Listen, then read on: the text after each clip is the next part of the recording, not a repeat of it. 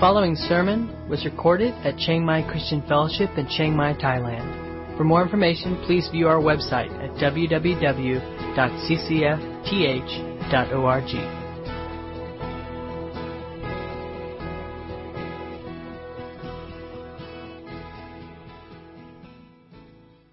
Before we get started, I want to give you a little bit of context on the uh, the, the book as a whole.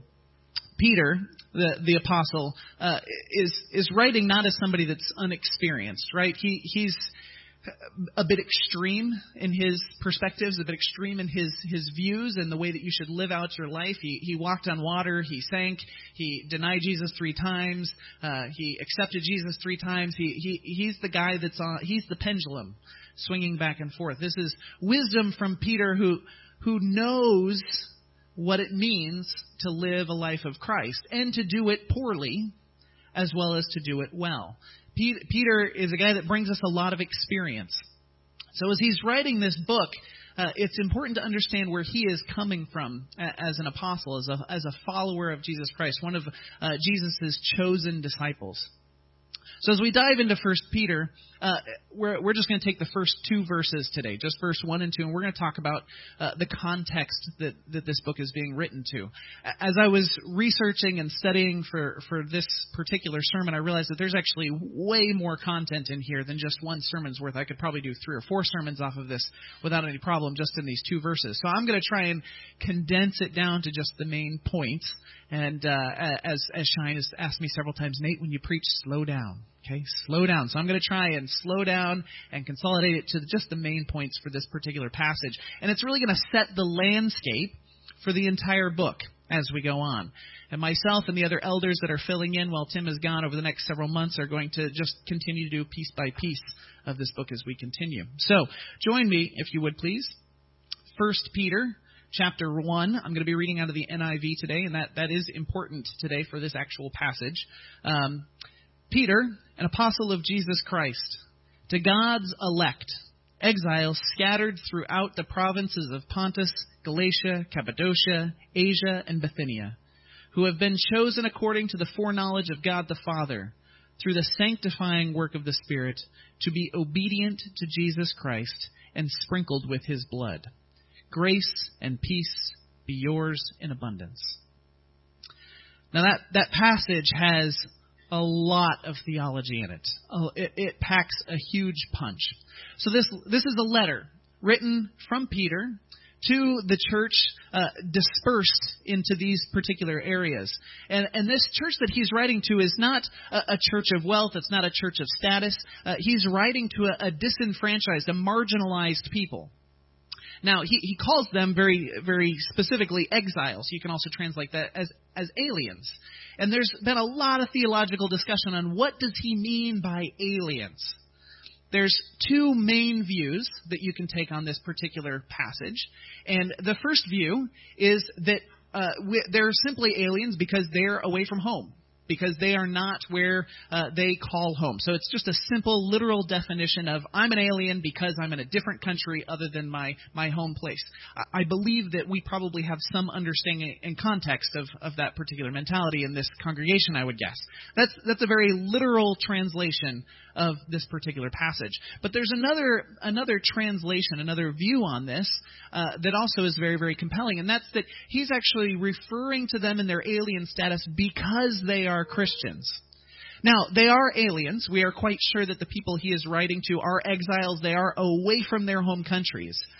But I personally believe, as as I've studied this and after reading lots of commentaries and listening to many sermons on this, that, that I also take the second view, and that Peter is also referring to Christians as aliens in this world. And there's several supporting uh, factors for that uh, that we'll see later on in Peter. It, it also supports it in, in Hosea, in um, in uh, Hebrews. Uh, it, it supports this this mindset that we are aliens to this world. So he's writing to people that are twice alienated. Not in their home country, new language, new culture, new place, new food, uh, probably experiencing a significant amount of racism, a significant amount of bias. Um, they're, they're disenfranchised people. They are the throwaways. They are the people that if they just disappeared, the country probably wouldn't even know they were gone and wouldn't miss them. They are aliens in their country. They're not at home. And on top of that, they are Christians, which further alienates them from any culture that they might have been able to identify with. And this is an important concept because as Christians, especially in that day and age, and certainly now, but especially in that day and age, uh, you were alienated from the general population as a Christian. Because you were at that point in time the vast minority, and at that point in time, was, the church was so new that, that it really hadn't taken root. These, these were the pioneers of the Christian faith. They were also in, in a Roman Empire at this stage. And, and the Romans weren't necessarily all that thrilled about Christians. Now, as Jews, they had quite a good reputation with the Roman with the Roman government. Now they've been oppressed by the Roman government, but at the same time, the Roman government knew that they were monogamous.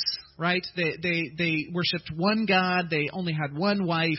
Uh, they, for the most part, had fairly good rules, good hygiene. Disease did not necessarily spread through the the Jewish people as it would through the the other people groups, the the more pagan people groups, the people groups that were um, uh, Uh, more expressive in their identity than the Jewish strict law people group. And so the Romans actually thought very highly of, of the Jews in that respect. Now, these people were leaving that and joining this other faith, this other identity, which is Christianity. They had left their Jewish roots. And in the other context where they weren't Jewish and they were Gentiles coming into this context, they, they were probably even worse off than they would have been as Gentiles. Now, as Gentiles, it was expected they, the, the country was extremely racist towards Gentiles. Right? You, you, you, the, the Roman Empire was not thrilled with the Gentile people because you were considered to be uh, less um, organized, less uh, controllable. They had great control over the Jewish people. And the Gentiles were not necessarily in that context. And so as as these people were coming into this faith, they they're coming into oppression of all sorts of of various different uh, levels and scales. They, they at the very ground level, they were simply just outsiders. Then they were impoverished outsiders, and then on top of that, they were Christians, and they they were aliens in in all senses of the word. Now, Peter, writing to these people, um, knows their plight. He he knows that they are um, a struggling people. They've been dispersed, and he has great compassion for these people that have been exiled. These people, so many of them, simply would have just been exiled from their families for becoming Christians. I mean, we've seen that here. We we know what that looks like in this context. They've lost everything. So this starts out the book of First Peter. Okay? I'm writing a letter to the oppressed, the outsiders, the exiles, the aliens, in order to encourage them, in order to talk to them about how we might live well, about how we might approach life. Now, as, as modern day Christians, uh, some aspects of this could be a little bit more difficult to apply. In our particular context, there's actually a big application, obviously, with us being aliens in a very foreign context. Um, that it's more obvious for us. If we were, if I was preaching the sermon in America or in Canada to a Canadian church or in Europe, uh, you know, Germany to a German church about being aliens, the, the the the relationship might be a little bit harder to make.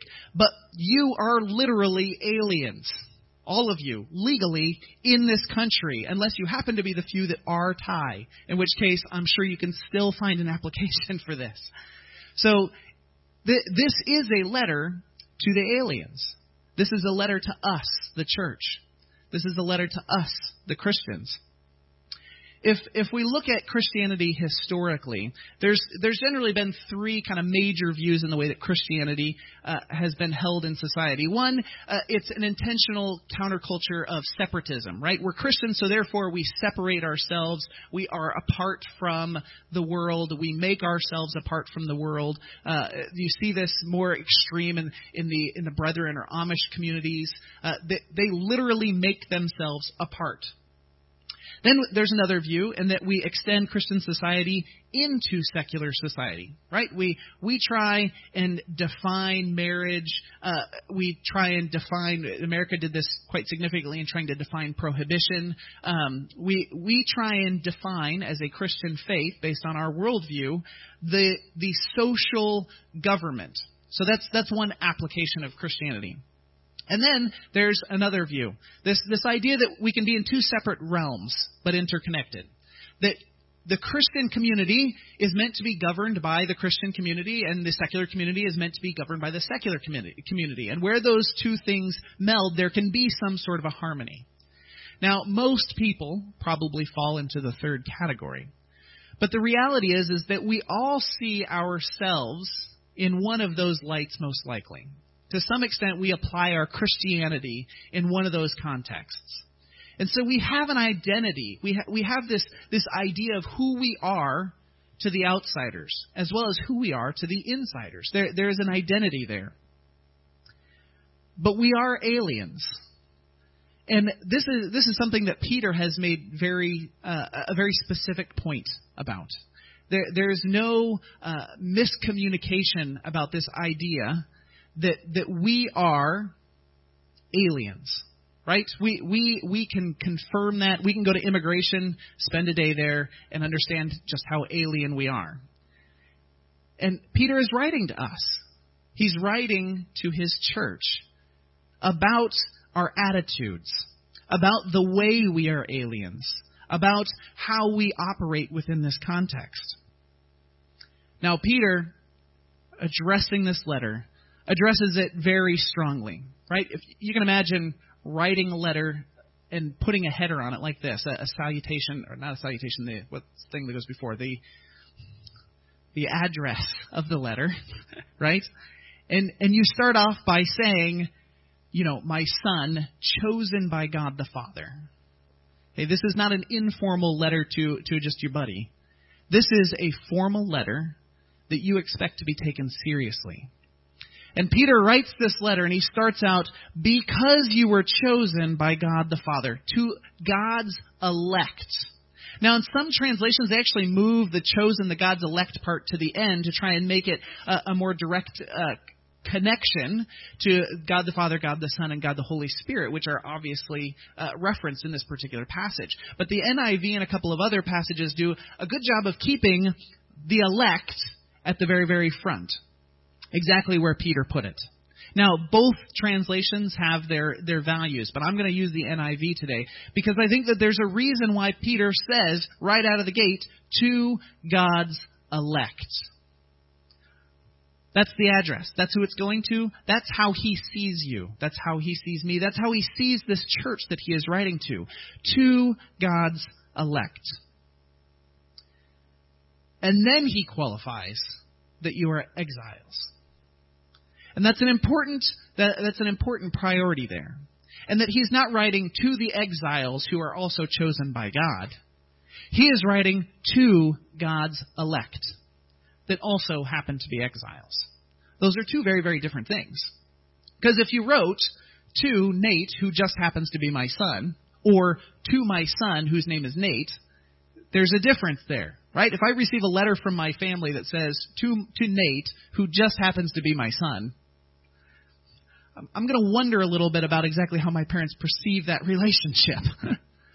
but if they go right out and call me to my son, to my son, and then qualify it, they've called me by my identity, my deep identity. And that's what Peter is doing here. He's calling us as Christians by our deep core identity to God's elect. We are chosen. It's important that we understand who we are. As we go into the book of Peter, I'm going to challenge you to struggle with your identity. Because Peter constantly challenges how we apply that identity and how we perceive that identity as I was going through this, uh, I, I, had a, a, great learning opportunity this week. Uh, earlier in the week, it was probably Monday or Tuesday. I forget exactly which which day it was. Maybe even last week. was it last week? It might have even been last week. Uh, my wife pulls up to the house. She gets out of the car. She comes in the house and says, "I think something's wrong with the car. It just kind of stopped." And okay, so I go out and the uh, the fan belt is off. I thought, okay, well that's that's a fairly easy fix. Unfortunately, I can't get to it, so somebody else is going to have to uh, do it. So I call a tow truck, and they go and they get the car back to the shop. They give me a call, and I'm I'm thinking they give me a call and say, hey, your car's ready. We got the fan belt back on, no problem. Well, I get this call saying, well, the problem is is it's actually uh, not just the belt. Uh, your crankshaft is broken, and the belt has come off because the crankshaft is broken on your engine. Which the only way to fix is pretty much putting a new engine in. So instead of that 1500 baht purchase that I thought I was going to be making, it's now a 40 or 50,000 baht purchase. And and I kid you not, the mentality was, God, why are you doing this? We are literally two payments away from owning the car. And now I have to put a new engine in it. Why? And this spirit of, of pride comes upon me. The spirit of self loathing that I have to spend 50,000 baht on a car that's probably only worth 60,000 baht. Why? And as I'm going through and I'm studying First Peter, I'm starting to realize that I have an identity problem. That my identity is that I don't deserve this. My identity is one of selfishness. My identity that, that, that I am in that time frame is, is one of, of wanting what I simply just don't deserve. God has never promised us things of this world. God has promised us Himself. If our identity is in God, there's nothing to complain about. If your identity is firmly rooted in who you are as, as a child of God, there is nothing in this world to complain about. Because we don't deserve anything more.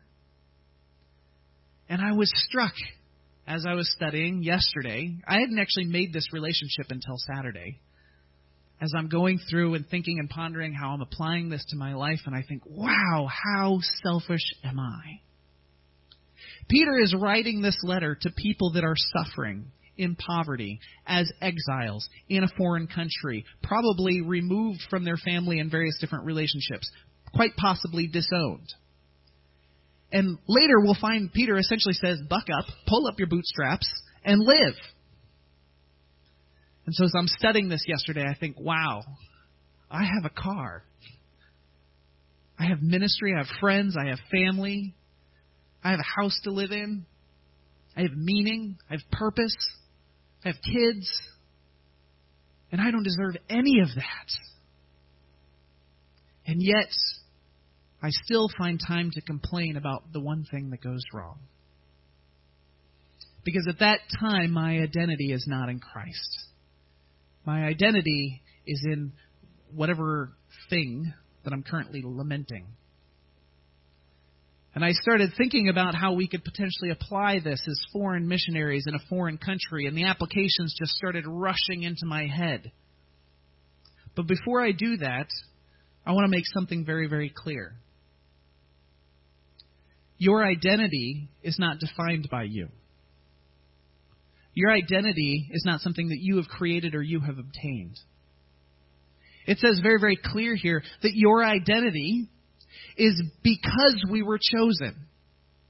Right? It says, according to the foreknowledge of God the Father. That's who you are. Through the sanctifying work of the Spirit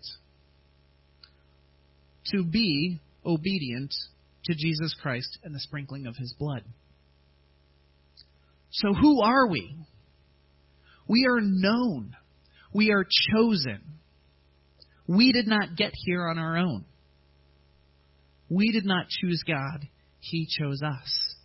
We are according to the foreknowledge of God the Father, sanctified by His Spirit unto the obedience of Jesus Christ. That's our identity. That's who we are in the church. Now, I know that we struggle with this because I know I struggle with this, and I'm going to make the assumption that we as Christians probably all struggle with the same things. Our identities have been compromised by our countries, by our political systems, by our churches, by our mission agencies. Who are you? I know that right now, at least in America, and I, have heard from several other countries, there is a, a raging war in the balance of politics. And right now, there is one identity constantly at battle with the other identity. And the third identity is you're you're supposed to, I guess you're crazy if you don't hop onto one of those identities. And these identities are constantly butting up against each other. And I'm hearing things from America that, well, I have to vote for this person because I'm a Christian. And I think, what, what, why? Or I can't vote for this person because I'm a Christian. Why? Your identity is in Christ. You are a Christian first. You are not a Republican Christian. You are a Christian who might happen to be a Republican. And I know this is also a raging battle that's happening in Australia, where right now there's different factions constantly warring for a more liberal agenda or a more conservative, uh, conservative agenda. And right now, the world is asking you to pick teams. Peter is telling us we've already got a team. And there's great comfort in that. We have been chosen by the foreknowledge of God the Father, sanctified by the Spirit unto the obedience of Jesus Christ. That's who we are. Now, should we participate in politics? Yes. Should we be active? Yes. Should you go vote? Probably. But do it with the correct identity. Do it with the foreknowledge, as part of the foreknowledge of, of God. Do it in the sanctification that you have received. Do it in obedience to Jesus Christ. Now, it'd be easy to say that this is just politics, but it's not just politics, right? We all come from different organizations, different cultures, different countries. It's very, very easy to say, well, I'm with YWAM, or I'm with Campus Crusade, or I'm with uh, OMF, or I'm with SIL, or I'm with SIM, or I'm with whoever you want to be with. And you, you, when people ask you, what do you do in Thailand, you say, well, I'm with OMF. Because that's a part of your identity. It's the same thing. People do that with, with our organization as well, with FCF, with CCF. What church do you go to? That's also somehow sneaked into being part of our identity well, I go to CCF, you know, or maybe I don't go to CCF. Those long sermons, I tell you. And all the churches, when when the pastors all get together and, and, and just fellowship together, we joke about our differences, right? Right? What we what we tell people, and this is this is forward knowledge, is, is we send all, all the, the extremely charismatic people to COC. Okay, that's the only place they're ever going to be comfortable, right? And then all the extremely conservative people go to CMCC and then all the people that are sitting in the middle just don't know which side to go to end up here. And then and then we joke about just cycling people around, right? Because then if you're not happy at CCF, we're happy to just give you the address for COC or CMCC or the Gathering or one of these eh, because there's there's identity to these churches. And we joke about those identities, and I think it's important that, that we understand some of those things that are distinctive. But one of the things we work as pastors very hard to do is not let those cliches, those stereotypes define the way that we as pastors do ministry. Because we are Christians first. And every third Thursday, we get together and we fellowship together as unified pastors in this community, regardless of what happens on Sunday morning. Because that is who we are called to be. That is our identity first. I would, I would encourage you to please look into your life and ask that question Have you put too much on your identity, even with this congregation? What is your identity? I've also found that people with a healthy identity are much more productive church members. Right? Because if you've got an identity that is, I'm here to serve the body of Christ because I have been chosen by God the Father, sanctified by the Spirit, and unto the obedience of Jesus Christ, you participate. And for people that are not seeing their life from that perspective, that are simply just here to observe, they don't. When they come here because it's an Acts 29 church, but not because they are part of the identity of God, then they just participate, but not really. Meaningful participation happens with people when their identity is secure in God the Father, God the Spirit, and God the Son. And that's what Peter is saying. He's not even referring to them in denominational senses, right? He's identifying them as Christians. So today I identify with you as Christians, and I ask you to consider your identity. Who are you? How do you define who you are? Okay, let's go a little bit deeper. Family. Are you a Christian first, or a husband first, or a wife first, or a mother first, or a father first, or a missionary first? Where is your identity? Because I know that I struggle with wanting to be a husband or a father before I'm a Christian, before I'm a follower of God. And I hope that my wife tells me when she sees that happening in my life. What priorities do you have?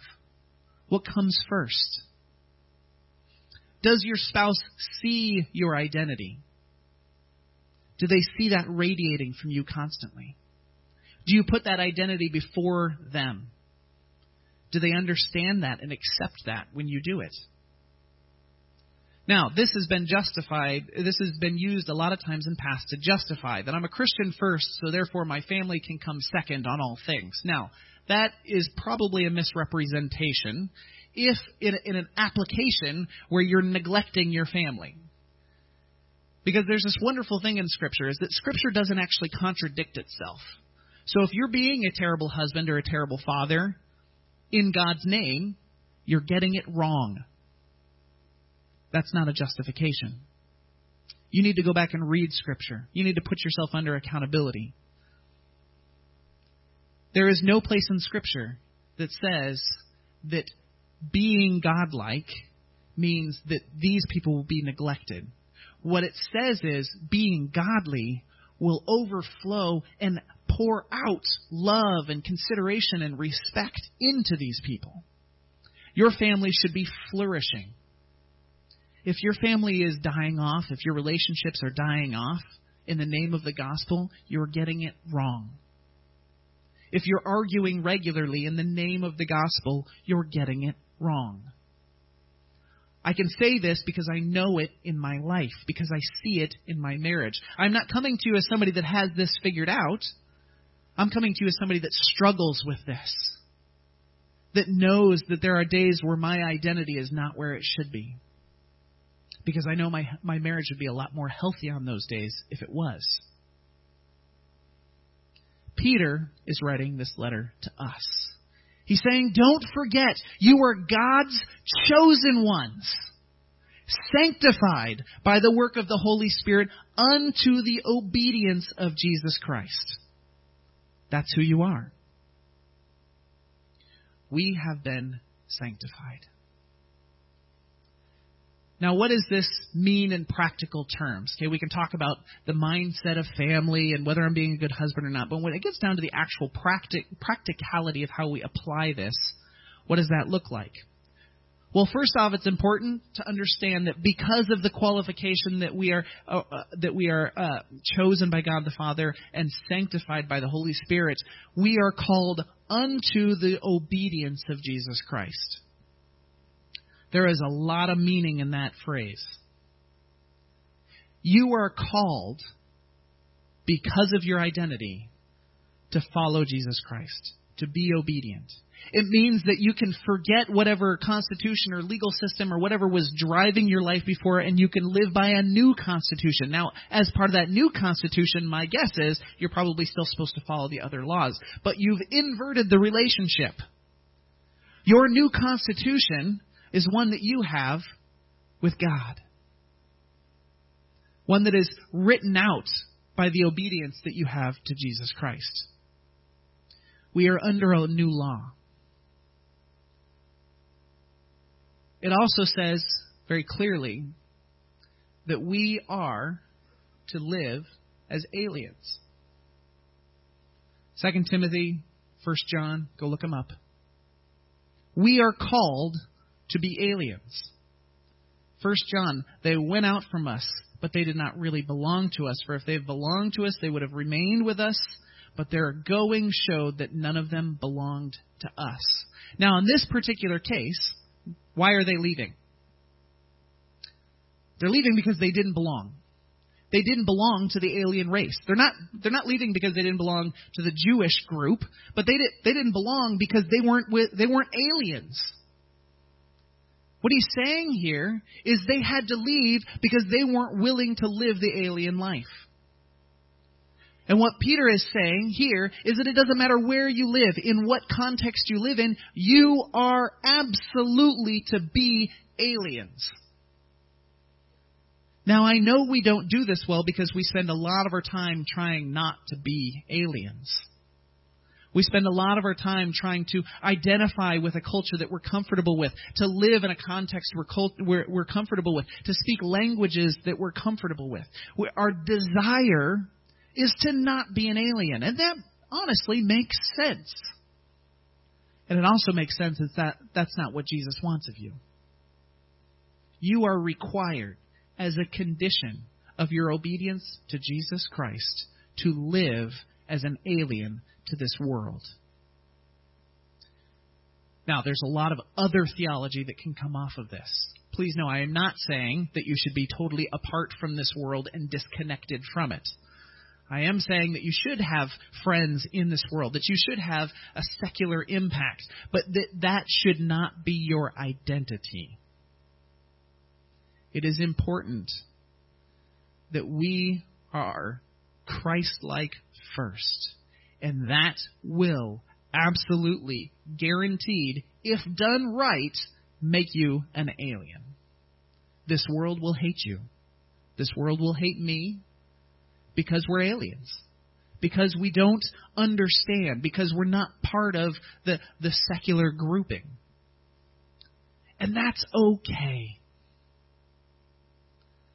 So the next time, my challenge to myself, that something happens, and I feel like, man, I I deserve better than this. I don't deserve better than this. I'm an alien. I'm an exile. I've been rejected by this world.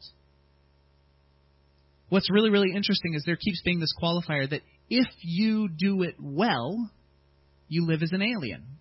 There's that, that interesting thing. So, for those of you that are comfortable, that are seeking comfort, and I raise my hand, for those of you that are seeking comfort, you're doing it wrong for those of you that are seeking to serve God, to be one of His chosen, sanctified by the Holy Spirit, unto the obedience of Jesus Christ, to whatever extent that takes you, most likely to a very uncomfortable lifestyle where things will not go right, where money will not come in, where your car will break, where Satan will be constantly trying to destroy you and your family and your ministry, you're doing it right.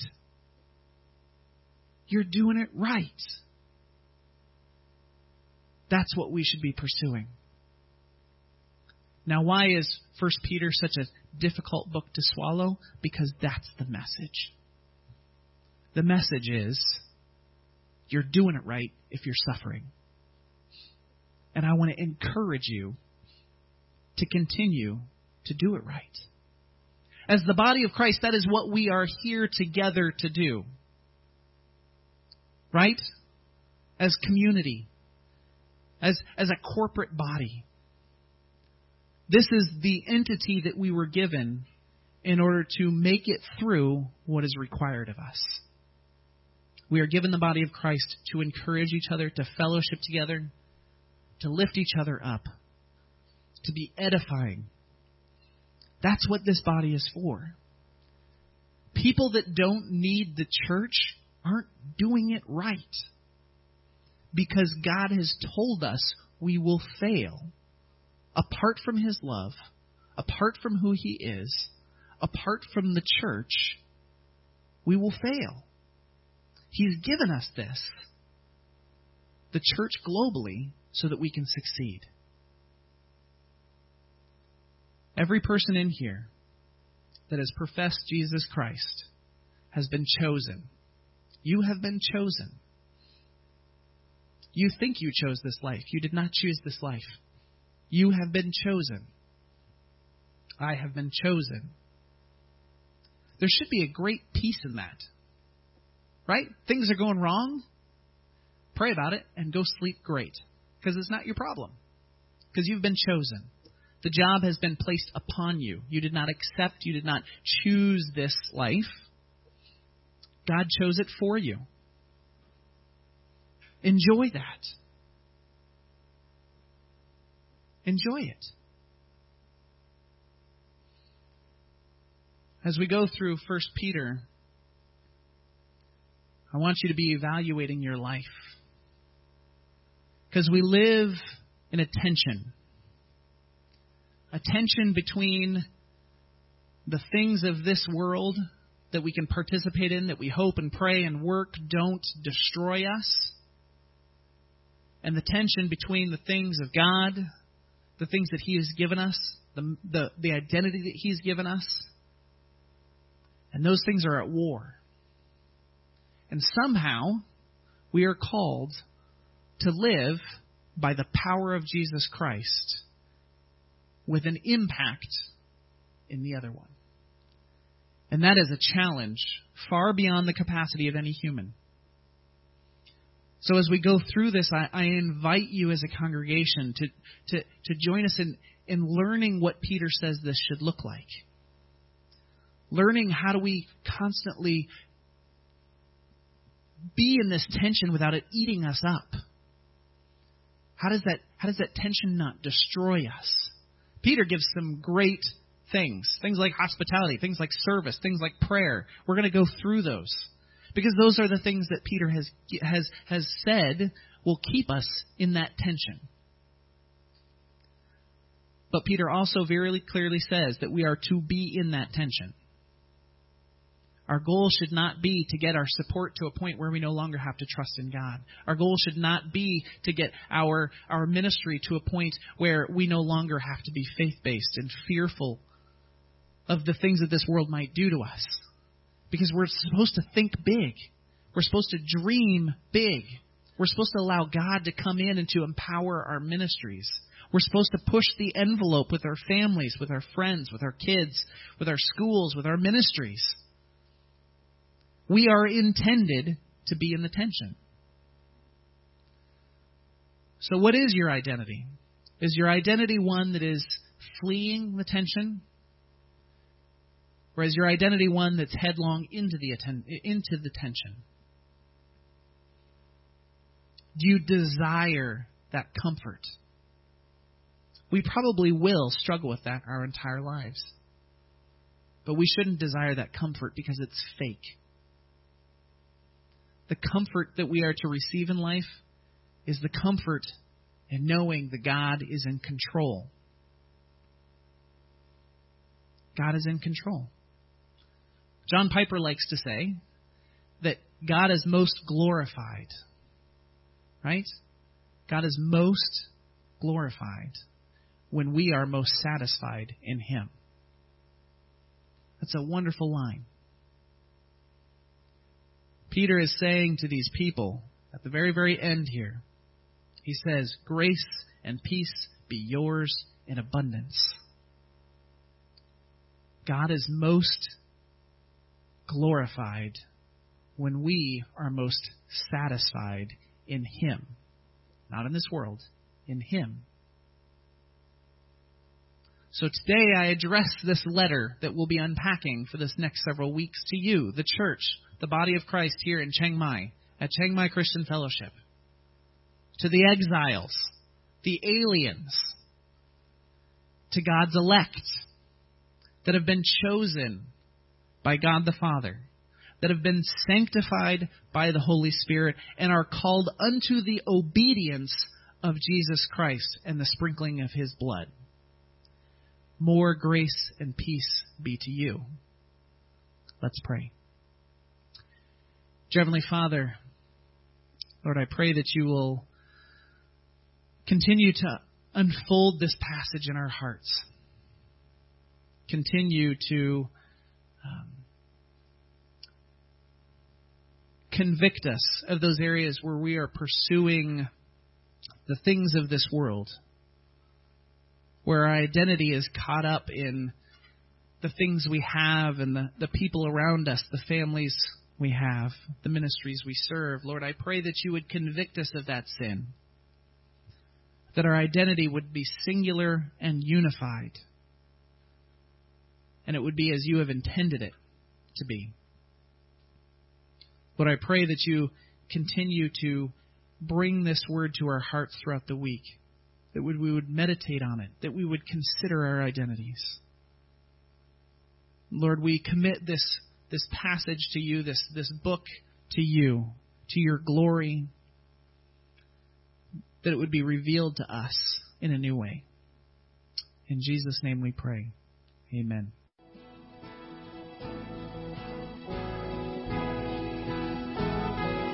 You've been listening to a sermon recorded at Chiang Mai Christian Fellowship in Chiang Mai, Thailand. For more information, please view our website at www.ccfth.org.